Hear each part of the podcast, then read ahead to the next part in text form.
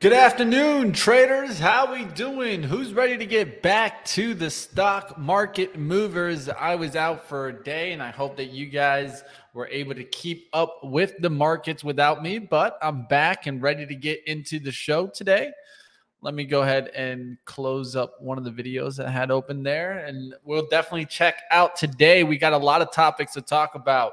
We got UK news. We'll talk about China news. We'll get into Bank of America. We'll talk about Splunk, Continental Resources, Archaea Energy. We'll get into Roblox, MasterCard, UBS taking some shots out there on the overall market. You'll want to hear what number they gave on their outlook. Don't miss that. We'll talk also about Goldman Sachs downgrade on Opendoor. We'll also touch a little bit on the Kroger news. What do you guys feel about this for the supermarkets overall? And of course, we got our guest today. We got Shawn Cruz, head trading strategist at TD Ameritrade. And then we also got Matt Venturi, founder of Clearingbid. Are you guys ready to get it started? Let's get right into the show. Welcome to Stock Market Movers. I'm your host, Money Mitch, and let's see where the edge is today. There are three ways to make a living in this business be first, be smarter, or cheat. I can't help you cheat, but I can give you the informational edge to help you succeed in the markets. Welcome to Stock Market Movers. All the market moving headlines and expert opinions every day. They say money is the oxygen of capitalism, and I want to breathe more than any man alive.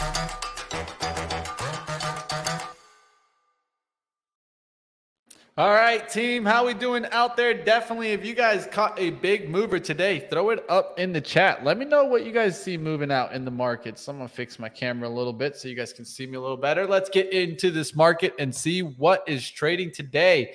Looks like the SPY holding on the gains right now, really close towards that 367.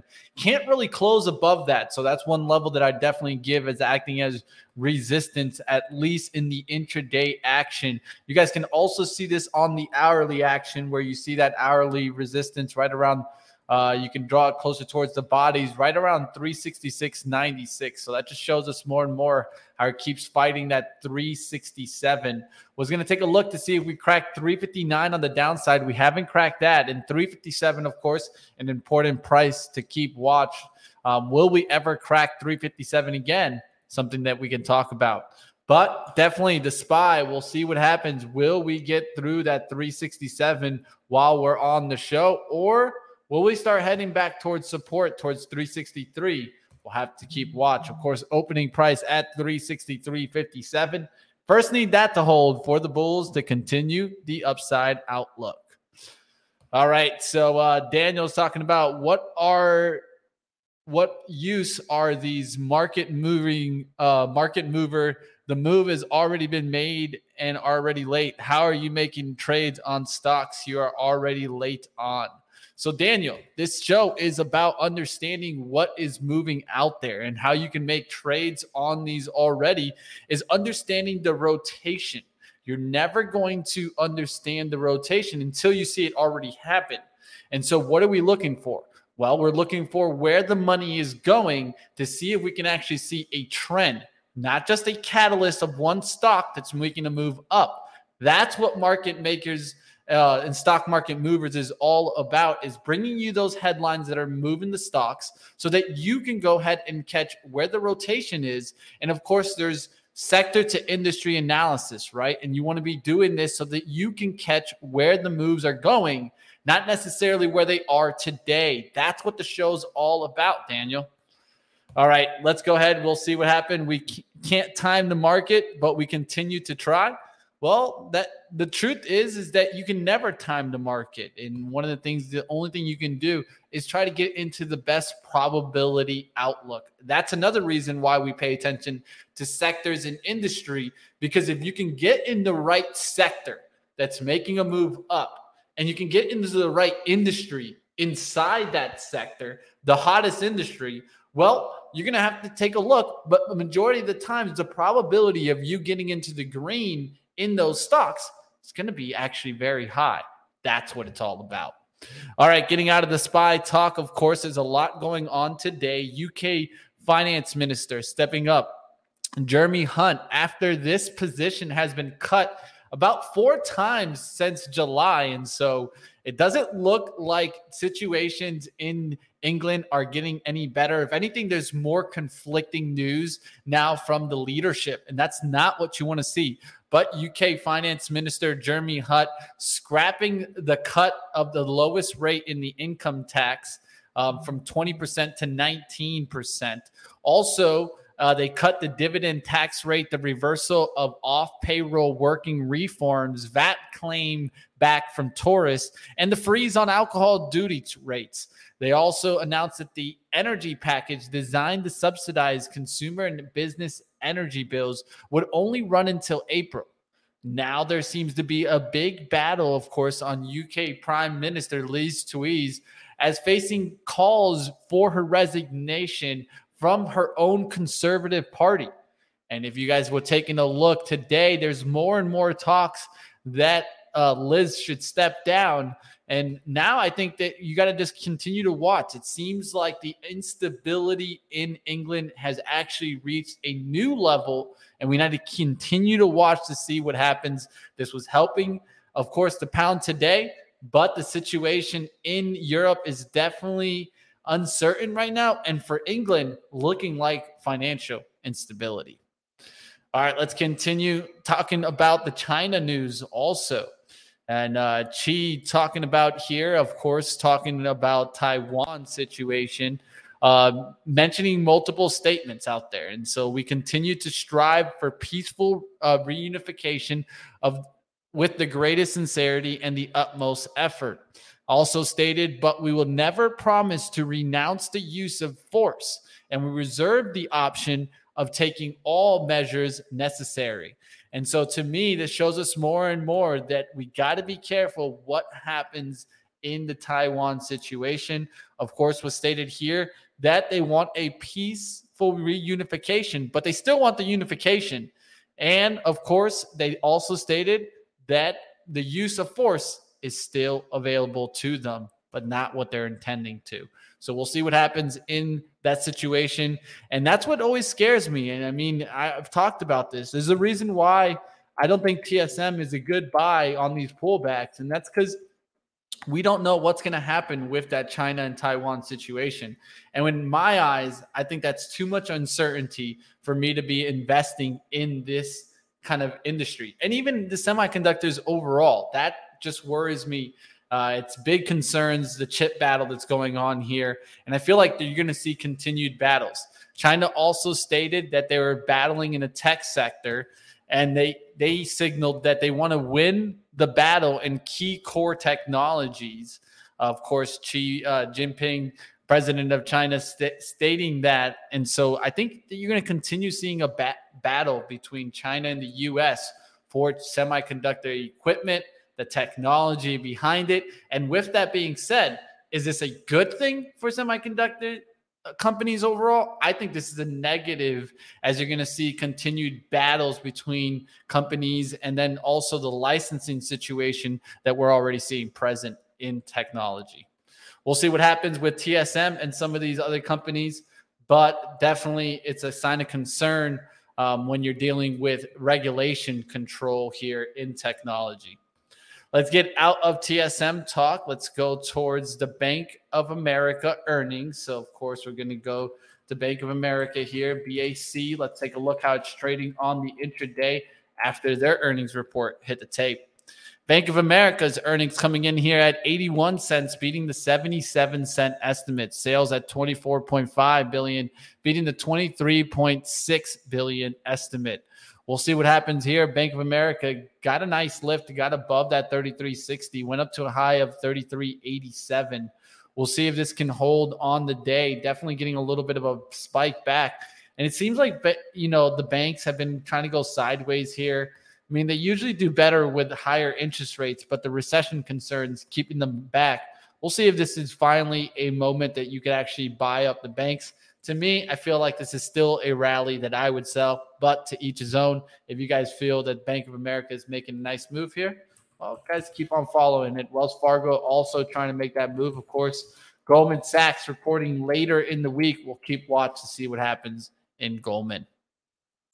All right, getting out of that Bank of America talk, we got a, one more headline that I want to run through, which is on Splunk. So let's go to SL uh, SPLK here, Splunk, and this is from the Wall Street Journal as they're reporting that, um, and let me pull it up here. They're reporting that Starboard value has just under a five percent stake in Splunk. Starboard plans to push Splunk to take action to boost its stock price. And I just feel like, you know, these are companies that I just want to try to avoid right now. I, I don't trust any kind of company that has to deal with subscribers right now. I mean, uh, software infrastructure names, I still don't think that they're low enough to go after, but to each his own, right? I've been talking about Asana and stocks like that. I don't want to be going after these until we really get the turnaround because I feel like they still can go lower. And so we just got to be careful with names like this. I feel like overall, these are the ones that get cut on spending often. And so I think you'll still get an opportunity maybe to get Splunk down there towards 50. We'll see what happens. Bouncing back on the day, nice reversal style candle on the daily. But as you can see, even into the intraday, it didn't really continue the lift on Splunk, kind of dropped off right there off the off the open. All right, getting out of that Splunk news, there is some acquisition news out there, and uh, we got some definitive agreements that are out there. So let's run through those first. Those oil news, uh, CLR, you're seeing up today. A Continental Resourcing announced that definitive agreement to be acquired by the Hamm family for 74.28 a share. The tender offer would be approximately 58 million shares of common stock and that's why you're seeing it trade kind of sideways. Nothing much going on right now. And they did get a premium, but it wasn't as big of a premium as you would think. It's only about 8% on the premium there. We'll see what happens there. Continental Resource. There's also LFG that's up big today and also trading kind of sideways off of another deal. Uh, Archaea Energy to be acquired by BP for approximately 4.1 billion well, this isn't the biggest move there for BP, but I can't blame them for trying to take this. And you can see how I pulled back on the day, was coming back, and now BP trying to make a move back up. But I don't think this is affecting their price too much. They did get a little bit of a push up, but we'll see if it actually holds. Of course, they have a high market cap. Uh, BP, you're talking uh, market cap of 108 billion, and we're talking about a 4.1 billion dollar deal we'll see what happens with those stocks. Can they continue to lift? And LFG um, right now just going sideways, not really doing much. Did get a little bit of a spike there towards uh, 2586, but we're talking about like a 10 cent spike, not really much there on LFG, and it's going to trade sideways into the deal. All right, we'll get into Roblox when we get out of our first interview, but let's get out of LFG and the overall talk. Let's go towards our first interview today. You guys have seen him on before. I'm happy to have him back. Let's get right to Shawn Cruz as we get into our first interview today.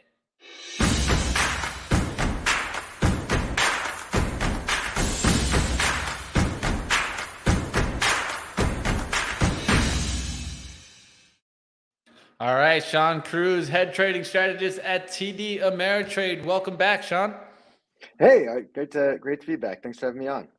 All right, now it looks like we're really starting to kick off a little bit of the earnings season. Are you concerned about this earnings season? I mean, I think what everyone was looking at to start this earnings season was actually what we were going to hear from the banks, and especially um, what was going to be coming out of those loan loss reserves. And especially when you think about it, you know, early last week, ahead of the start of, of bank earnings, you actually had Jamie Dimon come out um, and and say he's seeing uh, you know a, recession um, on the forecast somewhere for the U.S. economy. And I think everyone took that as well. He's looking at JP Morgan, you know, internally at a level many of us never ever will get a chance to, maybe he's seeing something. So I think there was a little bit of concern over what we were going to hear from the banks. But by and large, uh, you know, I think the banks have, have come out and at least um, been ahead of expectations and the areas people were concerned about. Um, it really didn't show up as a, as problem areas for the majority of these banks. Now, one of the things that TD Ameritrade does best is really focus on the trends that they're seeing in the retail crowd. What trends are you guys seeing right now? So one, there's still this this desire to go out there and find exposure and use some of these pullbacks as opportunities to accumulate positions.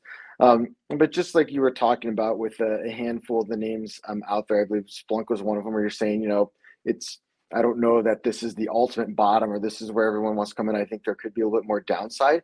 You know, I think we're seeing activity um, that's consistent with that, where there's maybe small bites being taken, but you're not seeing a, a huge rush in um, to to try and call this as an ultimate bottom just yet. But there was a little bit of, of accumulation, and it's consistent. Um, you know, with 3,600 looking like it's becoming a little bit of a, an interesting level for the S&P 500 when it trades down there it seems to hold. And, and the more that happens, then that probably will become a little bit more of a, a level where people start feeling comfortable coming in and buying more. But stability at a given price level, I think, is really what the market wants right now. We're through the banks, but there's still a lot to go um, so far this earnings season um, from some of the big tech companies. You get Tesla out this week. Um, you know, those are the names I think the market is really waiting to hear from, those big uh, global conglomerates. So, what is next for the markets? And uh, do you feel that recession concerns have actually been kind of more baked into the market? So, I think one where there's a recession of some sort baked in. I think if you get the the notion from the market that um, we're going to get a more severe um, or a little bit more of a deeper recession, a lot more broad based, um, that's where you're probably going to see that 3600 level no longer hold and maybe you, you will get a, a run down towards that 3400 level because there's really not much of a you know price levels in there that I think you could reliably say that would probably be the next support level. Um, it'll be a, a, price discovery process on the downside if we do break through 3600. If this notion that we're going to get a pretty bad recession really start to to be, take hold as maybe a more likely outcome. But for right now, I think the market is is waiting to see and, and is going to keep track of incoming data, what we hear from a lot of these CEOs and management teams. But if you look at that volatility index or VIX, hovering just north of 30 here, it's telling you that the market isn't just a little bit uncertain. They're actually very much on edge and a little fearful of what is going to come out um, on the economic and the earnings front here in the near term. All right, now what some what are some of the popular names that were bought during the period of September? So it was uh, it was actually another another or you were just discussing that as the semiconductors. Um, I think it, you look at price levels, and I do think you know, a lot of investors out there start looking at price levels, seeing how far some of these names have pulled back. Um, and there was a little bit of a, a, head fake in terms of support levels out of NVIDIA, AMD, Intel, um, you know, three of the, the biggest semiconductors out there. The only one you didn't have in that group was Broadcom. But when you you start to see all those names come back, start hitting those support levels, and that it, it's very similar to what we just talked about, the S&P 500 and 3600 being a support level that seems to be holding. Um, we saw that out of a lot of those chip makers where they were just hitting these support levels that appear to be holding up until we got that that added salvo of some sort of restrictions or the, this is maybe going to be the centerpiece in, in the next round of, of geopolitical issues and the back and forth that'll that'll surely follow. That is what drove it down below um, those previous support levels that I think clients were looking at. So clients who were going in and buying that, it's going to be interesting to see in the the times that followed because it was sort of right at after the end of that September period that we were keeping an eye on. Um, if they decided to accumulate more on those lower price levels, or if that that new piece of information around these these geopolitical restrictions going on if that maybe drove them out of those names and they started to sell. Certainly i think that was a big shock though because you had those semiconductors down um, a pretty significant amount. And I, I, think it's it's going to be interesting to see how investors position themselves moving forward. Um, i'd like to look at the overall semiconductor index sox um, which is uh, put out by the uh, Philly Exchange, but that sort of captures the the semiconductor um, industry as a whole. That is also now down at some pretty interesting levels, and I'm watching to see if that can hold. Um, if so, then you you might actually start seeing a little bit of a buyable moment here um, for uh, a lot of these semiconductors. Excellent. Now let's go ahead. Let's do an interesting question that a lot of investors are asking. Where should investors start looking to see a turn in sentiment? Any safety out there? Yeah, I mean, I, I think if you're looking at you know where areas that people could go that that should be relatively safe or could be relatively safe, although in a market where just there's just a significant amount of risk being priced in, sometimes there really isn't many safe havens to go to. But you know, I think energy is one area where there's still this expectation that we're not going to get this energy um, conundrum we've got ourselves in cleared up anytime soon. Uh, you know, winter's right around the corner. You know, we don't know you hope it's a mild one. If it's not, then you might see a spike in energy costs. Um, you just talked about a lot of M and A that's going on in the energy sector. Those things can actually be supportive of profits um, profitability, cash flow as they start to consolidate some of those operations. Um, and some other areas are in healthcare, but specifically looking in like healthcare technology, which might take you away from the S&P 500 and take you into some of the more small cap names. Um, but that could also be a, another interesting area to go out there and look and see if you can find some companies um, who have been beaten down a little bit um, and maybe themselves are becoming interesting acquisition targets because the market's put them on sale at you know half off and sometimes even more. Um, those are some of the areas that people can go out there and, and see if there's some opportunity to find some value in those spaces. And then I, I know you talked about um, you know subscription services, and that's spot on. That those subscription services that are a little bit more discretionary um, are probably going to be the ones that go. Everyone loved the subscription model on the way up. Um, now you need to find the ones that are a little bit more um, discretionary, maybe those ones to avoid. But I've, I've seen a lot of analysts, and I think it makes sense. You can look in like cybersecurity, CrowdStrike, Zscaler um, as some areas where if if you're a company, maybe you're not going to go out there and keep that subscription on you know something that's a nice to have for your tech teams or or whatever but certainly cybersecurity you almost have a legal mandate to keep uh, keep that uh, you know be very much on top of that and keep a lot of resources going there so that's another area i've heard a lot of analysts come out and, and say could be an interesting spot to go look for too Definitely a great answer there. And I think it's important, right? Looking at businesses to see if they are recession proof, right? What would happen to them if they get into worry here? Uh, last question I have is just a little bit more of a fun one here. I wanted to tell you about how do you feel about the recently announced uh, Jim Cramer inverse ETF? I mean, there's actually been a lot of new products um, that are that are being brought to market in the uh, the ETF um, in the ETF marketplace lately. You know, I think it's always important, whatever the theme is, whatever the you know the the the sort of design is behind that product. Just make sure you know what's in it. is always what I tell people. You know, maybe it is it the inverse Cramer ETF probably has a lot in common with shorting the NASDAQ 100 or something like that. So it's really going in there, thinking about what the fees are, um, thinking about what you're paying for, what you're getting, what actually goes into that, how often are they rebalancing, are they every time he's on, he's on TV multiple times throughout the day. So if he comes out and says he likes a name in the morning and then doesn't like it in the afternoon, are you trading twice in the same day in that ETF. There's a lot, I, I think, uh, you know, in the details for any of these these products that are coming out that you want to just make sure you're you're in the know about. Well, like always, I'm sure you'll be helping uncover that for the retail environment out there. Thank you, Shawn Cruz, head trading strategist at TD Ameritrade. We'll always have you back on, Shawn. Appreciate it. All right, there you guys have it. First interview done. And I think it's an important thing, definitely to keep watch and look into those kind of, especially the inverse ETFs. They're a little bit complicated and you got to see how the positions are placed. But thank you, like always, Shawn Cruz joining me today. Let's continue with the headlines that are in the market. We've talked already about UK, we've talked about China, we've gotten into Bank of America, Splunk, and some of the oil acquisitions out there. Let's go to Roblox today as they came in with surprising news and definitely getting some lift. Let's take a look. RBLX. Boom, nice little raise. Got up there to 43.05, above that to a high of 43.58. And this was all after the shares are trading higher after the company reported September 22 key metrics. Daily active users were at 57.8 million, up 23% year over year. Estimated bookings were between 212 million and 219 million, up 11 to 15% year over year.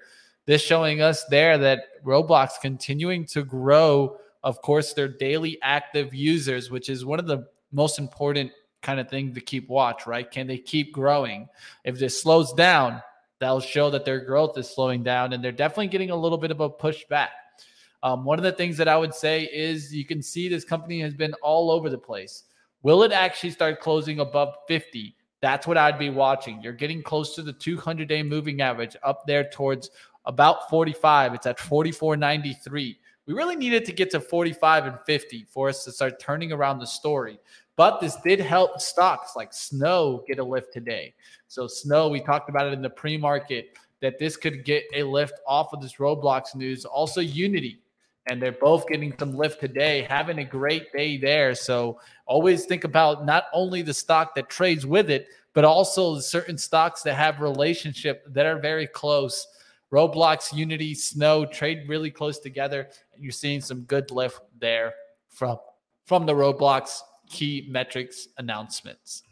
All right, let's keep going. Let's get to the next one. We're going to talk about Mastercard as they're launching a program with Paxos, a crypto trading platform that already used by PayPal. But what are they doing? Well, they're going to banks and trying to get them to join in. And of course, what do banks cite is the most important thing for them? Well, regulatory compliance and security.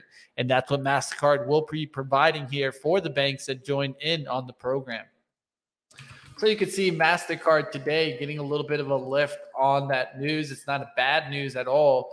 Uh, providing more services will definitely be a good thing. Now, the only question is how secure will those regulatory compliance and security uh, needs be? And of course, it's going to be a lot on depending on Paxos and that crypto trading platform. But we've all seen the concerns that have come from crypto trading platforms. And I would also be concerned about Paxos just because it falls under that belt, right?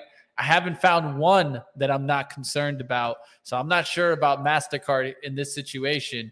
But at least for me right now, it is getting some lift. And MasterCard has held on compared to other companies, right? Like Visa Um, Visa's held on, also trying to bounce back. But look at Square and look how PayPal just completely got destroyed. Those will be my signs of concern. But of course, Visa and MasterCard kind of holding on here. All right, getting out of the MasterCard talk, we could get into a couple of other conversations. I want to get into what was hot today and what was not. This is where we talk about the sectors that were into the green and of course, what wasn't hot, what was actually in the red today. And you guys can see here right off the bat, there's nothing in the red from the open, but there are some leaders out there. Consumer cyclical getting some big up move, and we can take a look at what sector was leading. It looks like department stores getting a good push today. Kohl's getting some lift, Macy's getting some lift. Look at Dillard's with an 8.59% day, getting some lift there in Dillard's and holding on here with the department stores having a hell of a day. Specialty retail also having a good day today. Amazon bouncing back there. Baba bouncing back. JD looks like even the Chinese stocks are up today. AZO getting a little bit of a bounce back, trying starting to fill in some of that earnings gap and it is starting to come back there, starting to push towards the 2300. I was wondering if it'd get back to that gap. Well, you're right back in there and starting to come back up. We'll see what happens there in AZO. And of course, every time it's been going down towards that trend line, it's been bouncing pretty well on AutoZone. All right, continuing going with the trends that are out there. Let's look at some other ones. Auto manufacturers getting some lift here. Tesla up 7%. Really good day there. GM also up on the day, uh, Ford up on the day. And so we got to keep watch to see what happens to Tesla later in the week. That's going to be very important. Of course, earnings coming out. So we'll see what happens there in the auto manufacturers. Communication services doing well. Of course, uh, some of the income stocks.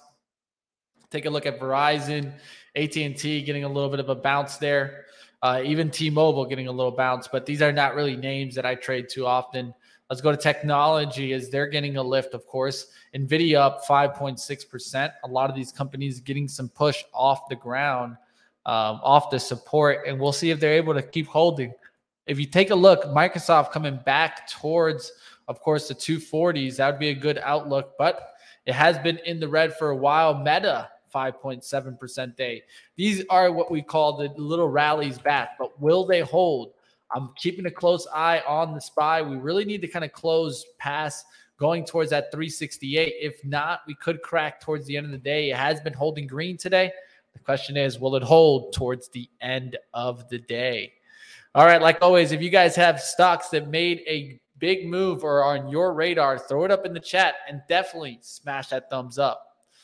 All right, let's continue going. What kind of didn't lead down, but was the least of the strength?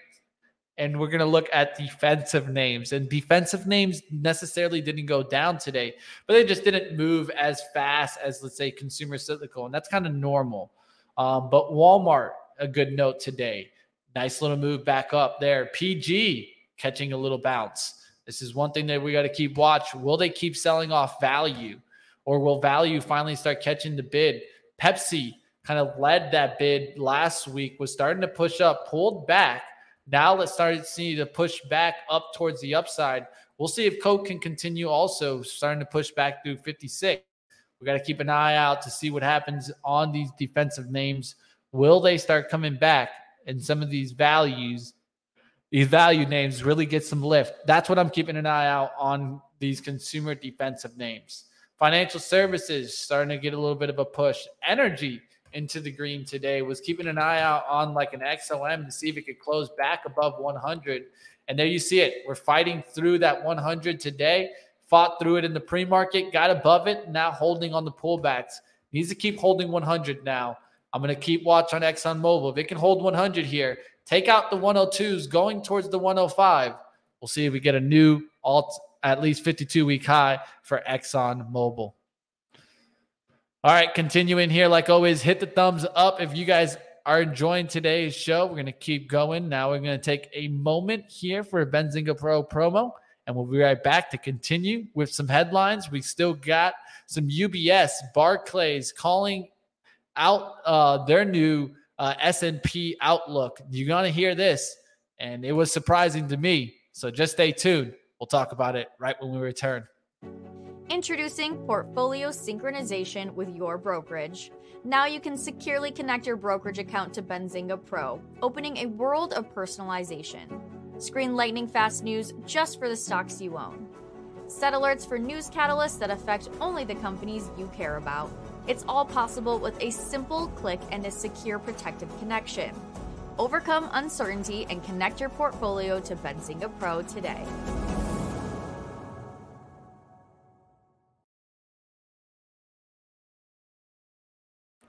All right, let's continue here. And we got some news coming out of UBS and Barclays as they're going to go ahead and step up to the plate here they're saying that UBS and Barclays are still not calling the bottom even after 2022's steep losses and extreme volatility.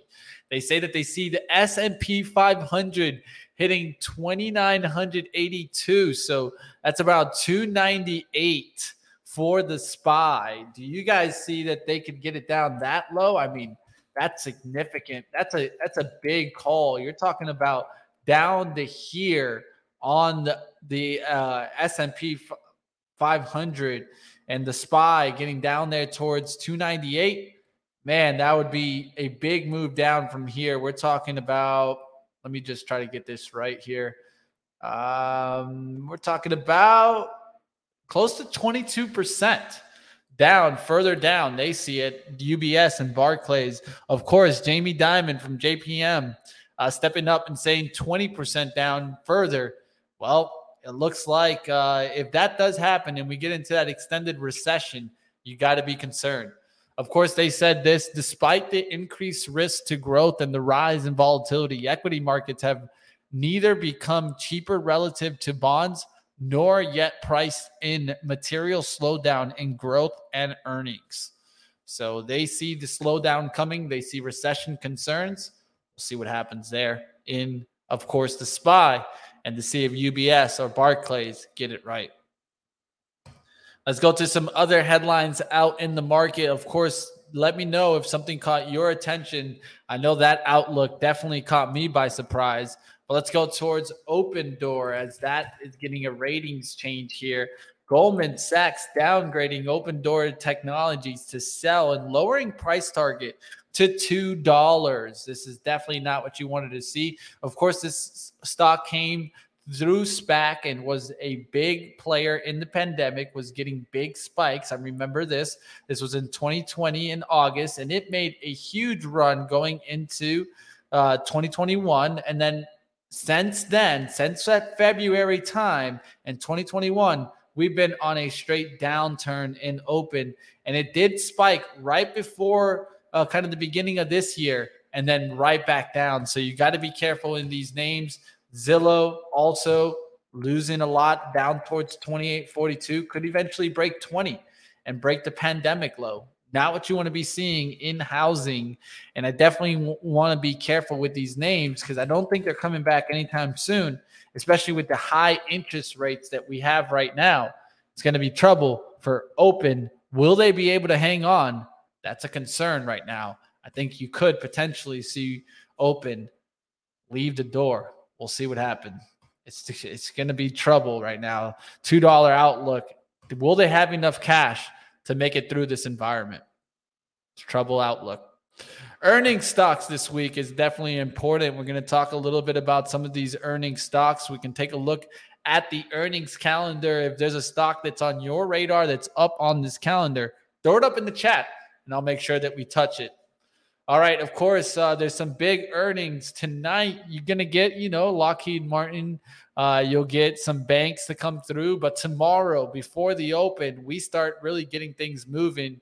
We'll be getting Albertsons, Johnson Johnson to get moving, Hasbro, and then of course after the close, we really start our earnings call outlook here on Benzinga. We're going to be having these earnings calls, so you don't want to miss it, team. Want to see you guys at these earnings call and then have a chat with me. Let me know what you guys see in the action. Uh, of course, on these earnings call, we got Netflix after the close on Tuesday. United Airlines. There's a lot going on, especially we really kick it off after the close on Tuesday. Then before the open on Wednesday. You got PG, Travelers, a lot going on there. Ally, um, a, a lot, Elevance Health. Um, we got a lot. Abbott Labs that will be reporting. And then Wednesday, Tesla, Tesla, Tesla bouncing back today, getting a little bit of a bounce back. Will this continue to hold? Of course, it's right off the support. Going to be an important earnings report for Tesla.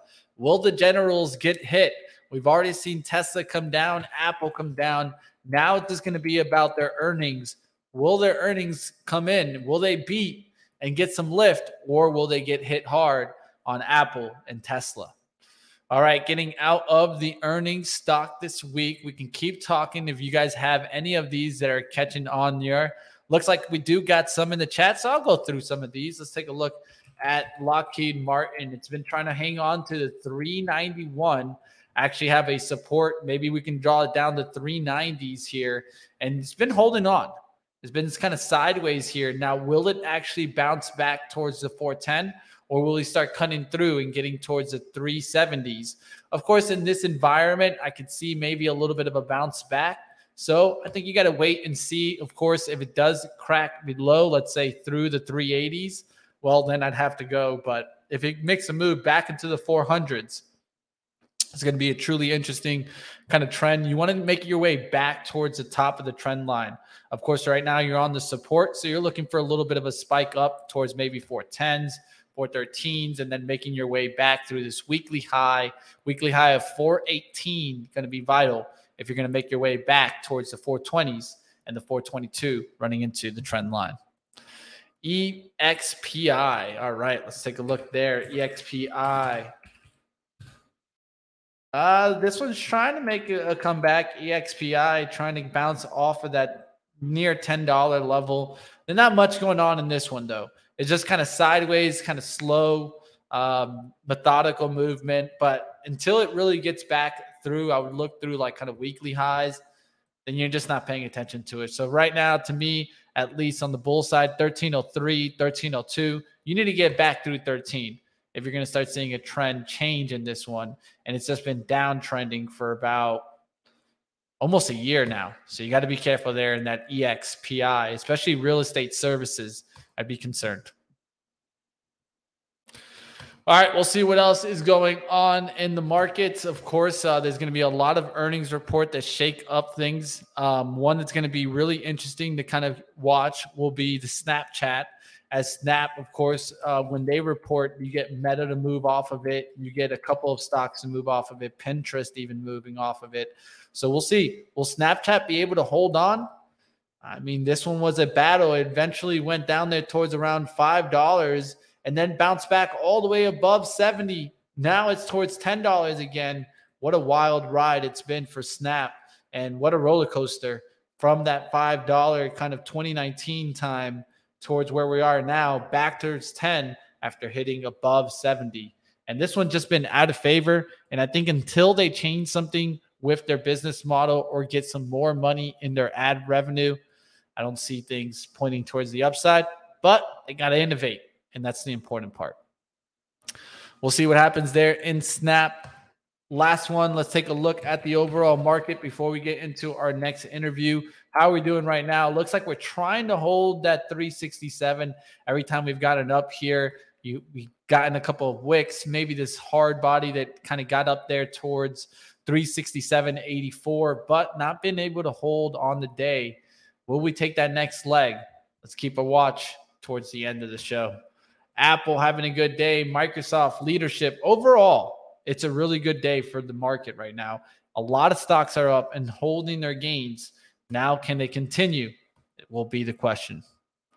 All right, let's get out of the earning stocks this week. Let's t- let's get into our second interview today. Like always, we're going to keep trying to get through all the earning stocks. So stay tuned. We'll be talking about all these stocks this week. Let's get out of that. Now let's go toward interview today. Let's pull off this and get right into our interview.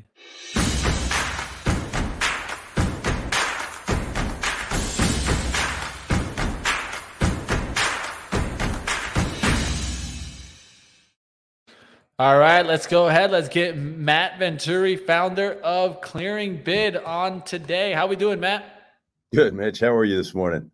Doing great. Welcome to the show. Let's first talk a little bit about Clearingbid. Uh, Clearingbid. Tell me a little bit about yourself and how you were, how you founded Clearingbid, and what does it do? Well, great. Thanks very much, and thanks for the opportunity to uh, uh, be with you here today. Um, my background is I'm a Wall Street veteran. Spent a lot of time uh, all on the sell side, uh, starting in uh, with Merrill Lynch in a rotational program. Became a broker for a couple years while going to NYU Business School at night moved down to the syndicate desk on the debt side with Merrill, left, joined Smith Barney in their investment banking area, and spent uh, 12 years doing uh, industrial calling and financial structuring and and uh, new issue underwriting, uh, among other things. Went off on my own to establish a boutique investment bank for a few years, and then ended up at Houlihan Lokey, Howard and Zukin, where I helped build up their investment banking efforts. But this collective uh, experience over the years really uh, initiated a, a, an effort to want to go out and do something different that would really take advantage of the sales network out there that brokers offer, but be able to essentially, in many respects, democratize this whole IPO process to make it available to all. So we we built Clearingbid as a way to effectively have a network that opens investing to all and leverages the same uh, order entry protocols as a secondary market, but allows uh, advisors and brokers on behalf of their clients who are they're doing the the uh, KYC and suitability testing to be able to seamlessly put orders in for new issues and have uh, an equal footing to the big institutions that historically have had the advantage here. Perfect. So, how does it differ than just, let's say, buying an IPO that went public? Uh, well, typically, when an IPO uh, gets priced, in many cases, you, you see them trade up uh, and in the opening trade once they're uh, free to trade and, and, and break syndicate in the secondary market. In this case, uh, the investors are able to put their orders in through the brokers. The brokers authenticate these orders. Uh, these are good till canceled orders until the pricing takes place. And then once the pricing takes place, if, if the bid that the investor puts in through uh, his or her broker is in the money, it's at or higher than the price at which the offer gets priced, they are going to be entitled to a fill. It may not be 100% fill, Uh, it'll be dependent upon the timestamp, uh, the priority during which those orders come in. But the earlier orders get a higher allocation, the later orders get a lower allocation. But they're able to get the print or the the the offer price, uh, uh the price at the offering of the IPO. So not in the secondary market, not when it trades up, but on the initial IPO pricing. Yeah, I mean, this is definitely going to try to improve on the inefficiencies that we've been seeing in the process, right? For whether it be the pricing allocations of IPOs. And I mean, we went through a, a big SPAC boom there that was another situation. Let us know how is this really going to improve the process for the investor? Well, right now, probably 95% of the market is excluded from this. Uh, typically, the large uh, underwriters are favoring the larger institutions who designate the underwriter to get the selling concession essentially in exchange for allocating them the securities. And the amount of securities that typically get allocated are less than what a number of these institutions would like to have at the end of the day. And consequently, they're underallocated, uh, tends to be underpriced, and uh, there's a lack of broad distribution. So, in our case, Mitch, what we're really saying is hey, look, every account, just like the secondary market, has equal footing there really shouldn't be any discrimination between a retail or institutional or large cap, small cap uh, account. Every account and every um, um, uh, investor on the secondary market has an equal footing. What it really comes down to when the price is the same, the size of the offer is the same, it comes the bid's the same, comes down to the timestamp. So again, we follow the principles in our algorithms in terms of who gets allocated how many shares. Again, everything in the money gets allocated some fill, but it's predicated upon the timestamp. And so in our case, we're just saying, hey, look, follow the same secondary market order entry principles, follow the same settlement and delivery principles, and do exactly what the secondary market does millions and millions and times a second virtually uh, for IPOs and open it up to the broader universe who really want to buy, own, and hold these securities from the first day out. So, how will this change in the future? Um, are you looking to for this to get kind of picked up more often and then of course uh, you guys do it right now but do you think that this will be kind of actually a feature that gets implemented with brokers and, and partnerships expanded yeah i think you know i, I call the, the broker community my peeps because i spent time in the sales side which was unusual because most people in investment banking who've gone through the syndicate and investment banking route never had the chance to do that. And I, I, think being in the trenches and understanding, you know, what it takes to build assets, assets under management, client retention, and that whole side. And and the business has migrated more into an asset management fee versus you know commissions. But at the end of the day, you know, you're out there, you're you're you're you're working with your clients to really do what's in their best interest to try to create the diversity and and opportunities for growth and and and wealth building. And so our intent, intent is to really leverage that distributed sales force. I, I like to call them uh, over 600,000 brokers and RIAs that are uh, completely excluded from this process and be giving uh, them the opportunity to uh, be able to utilize this platform just like they enter orders through their order management system, whether it's through a Schwab or Fidelity or Stifel or Wedbush, it doesn't matter. Uh, they brokers know how to submit orders. Uh, those orders get cleared through their their firm, clearing firm or affiliated firm, and we're just saying, hey, look, let's do the same in the primary market and give these people that get give this constituency a, a uh, new issue solution that they don't have today. Well, I'm sure I speak for many that we definitely want an even playing field. So I appreciate you battling for us, Matt. Now, the last question I have for you is on the IPO market overall. Of course, we've had a struggled time in 2022. How do you think that we'll start moving forward, moving into 23?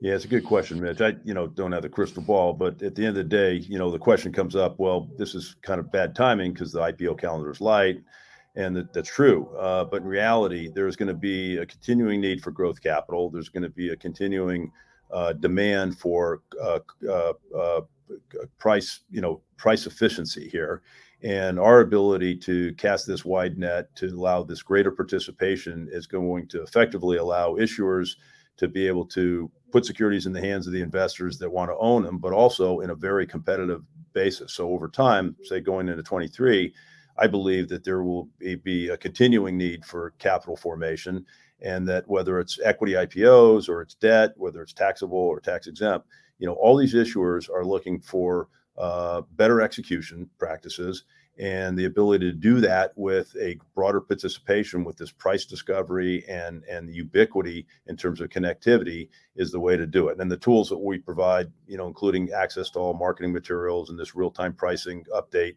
and the ability to know kind of where you're coming out in the end incentivizes people to participate. It's kind of the handshake with the public. Hey look we're giving you the the fair shake and opportunity. Come on and play and you're going to like what you see yeah, I appreciate you uh, giving it to the retail investor and providing education, everything that they have for you that you would be looking at it if you were an accredited investor and getting the opportunity. That's what we all want. We just want an opportunity to go ahead and play on an equal playing field. So I appreciate you coming on today and talking about Clearingbid. I'll go ahead and make sure that I throw up here a link. If you guys want to go ahead and check out Clearingbid, I just threw up the link to the website and we'll definitely have you back on, Matt. Appreciate you coming on.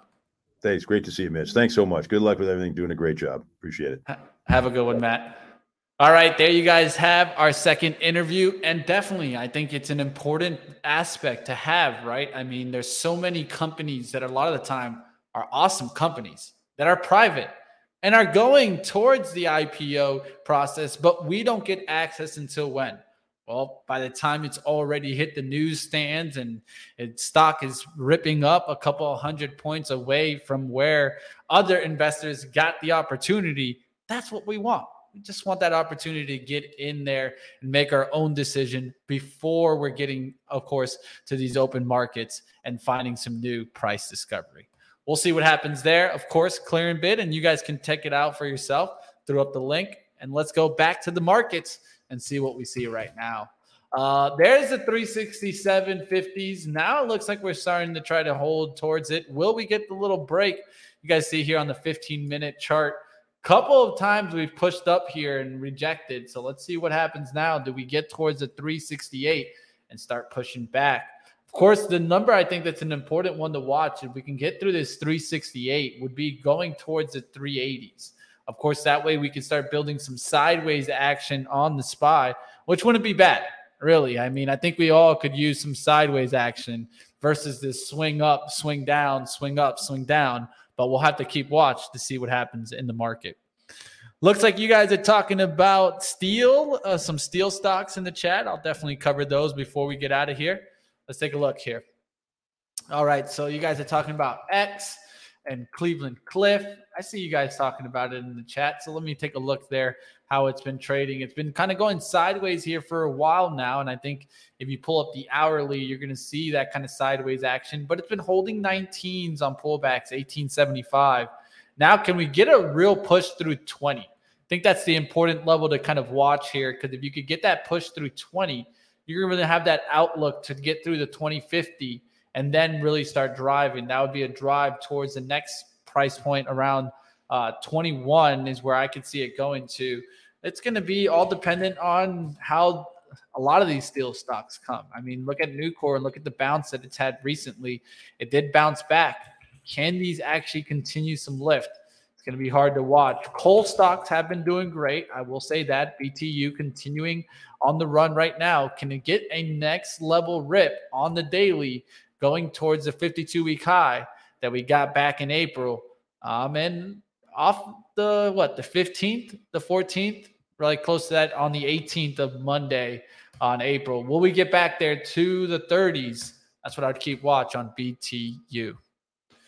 All right. Uh, oh man, Fubo, man, there's still you, you guys out there still trying to pump that Fubo.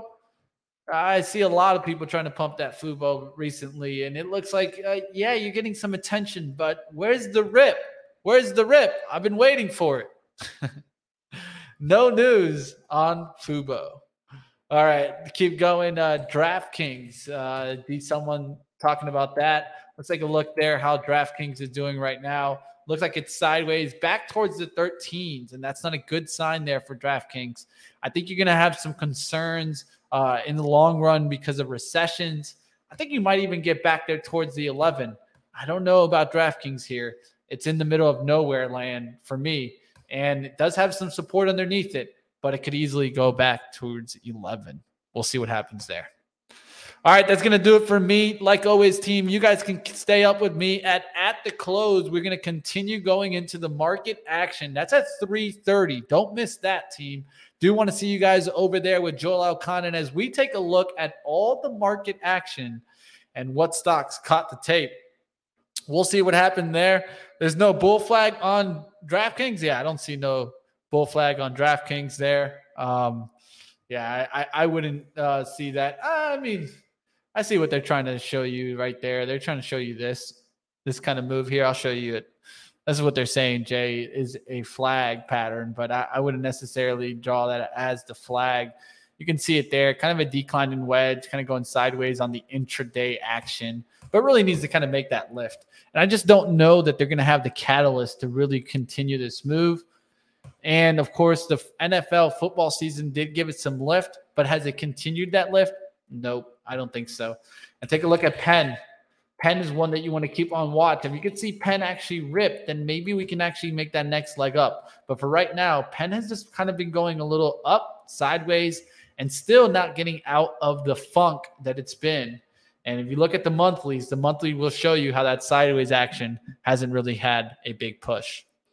All right, that's going to do it for me. Like always, I'll see you guys on at the close. Hit the thumbs up. We had a great show today. We talked a lot on what was going on in the UK, China news that you got to keep on watch. Bank of America, Splunk uh, went into the uh, agreements today, the acquisitions. We also talked about Roblox, MasterCard getting into the crypto trading platform, uh, sharing it, trying to launch a program with banks, trying to help them with regulatory compliance and security. And of course, UBS with the big, bold call out there of 2982 by year's end on the S&P 500. We'll have to wait and see to see if UBS, Barclays, and Jamie Dimon, uh, Morgan, JP Morgan's Jamie Dimon, which one will be right? They're stating about 20% down still to go. We'll have to wait and see and find out. See you next time, team, and definitely stay up with us. We'll be back at 3:30 with none other than at the close with Joel Elconin. I'll see you guys there.